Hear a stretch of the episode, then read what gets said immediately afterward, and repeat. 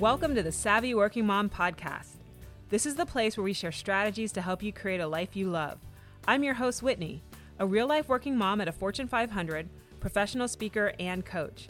I'm going to help you get real life relief with simple systems so you can find more time and have less stress. With intentional and daily action, you can live your best days now and forever. You've probably heard that clarity and self care are two of the keys for building an awesome life. But in today's busy world, who has the time to figure out exactly what that means for herself? You can learn on your own, but you're learning in a vacuum, and with how much you have going on, it becomes really easy to put your own personal growth on the back burner. Which is where I come in. When you work with me, you'll get support from someone who really understands the challenges of being a working mom.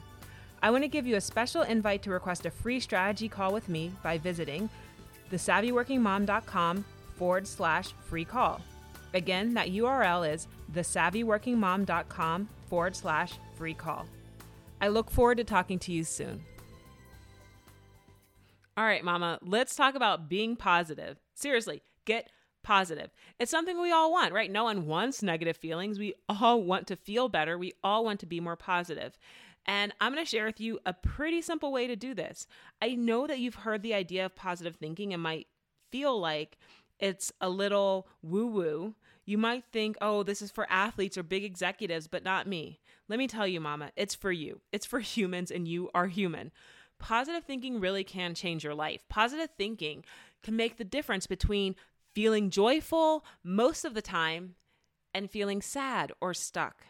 Positive thinking literally brings more joy into your life. And it's not fake joy, it is actually real joy, real feelings of joy. I'm going to give you one simple trick to get more positive, and it's this get ready for it. Focus on the positives. Seriously, focus on the things that have a positive energy and focus on the things that bring you joy.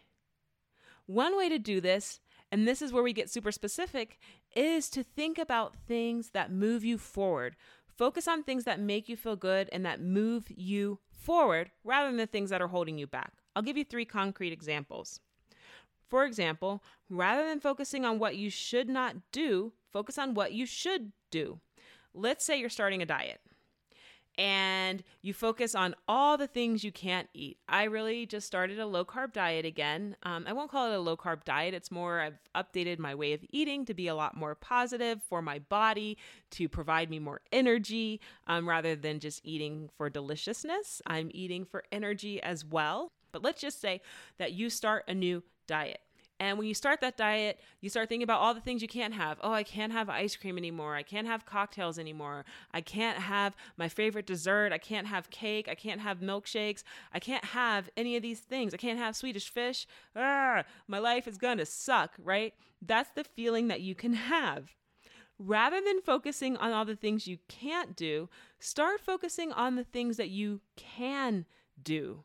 I can have delicious grilled meat. I can have cheese. I can have grilled vegetables. I can have wine. Think about all the things that you can have and focus your energy there. Trust me, you're going to feel a lot more joyful about your weight loss plan. Here's another example at work.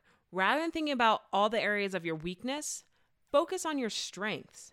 I'm not saying you're going to blow your weaknesses to the side, but I'm saying is that you're not going to focus on making those better as much as you're going to focus on your strengths and utilizing those.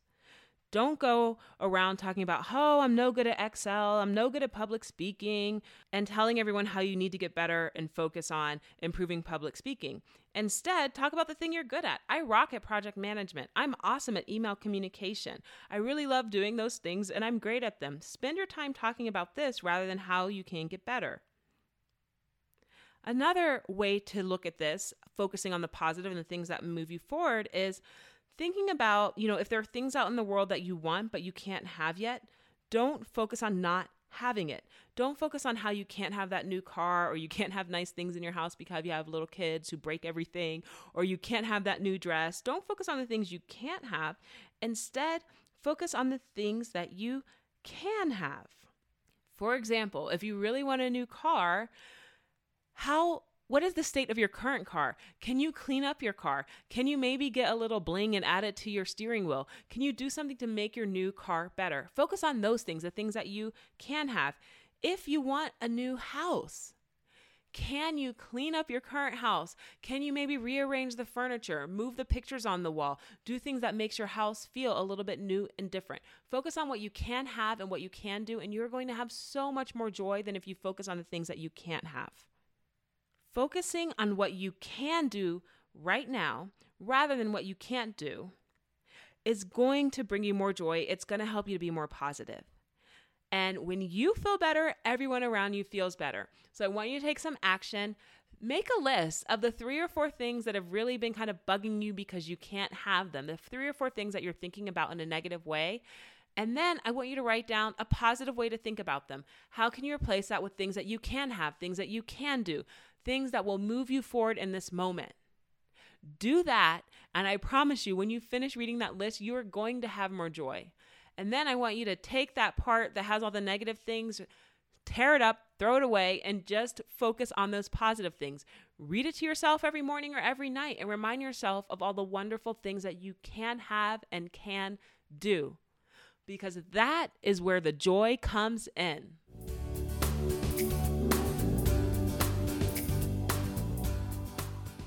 That's all we've got for this episode of the Savvy Working Mom podcast.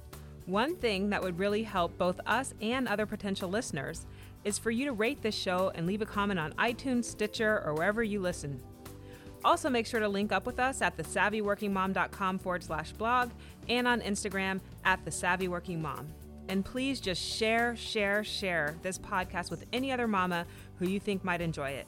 Until next time, remember, with intentional and daily action, you can live your best days now and forever.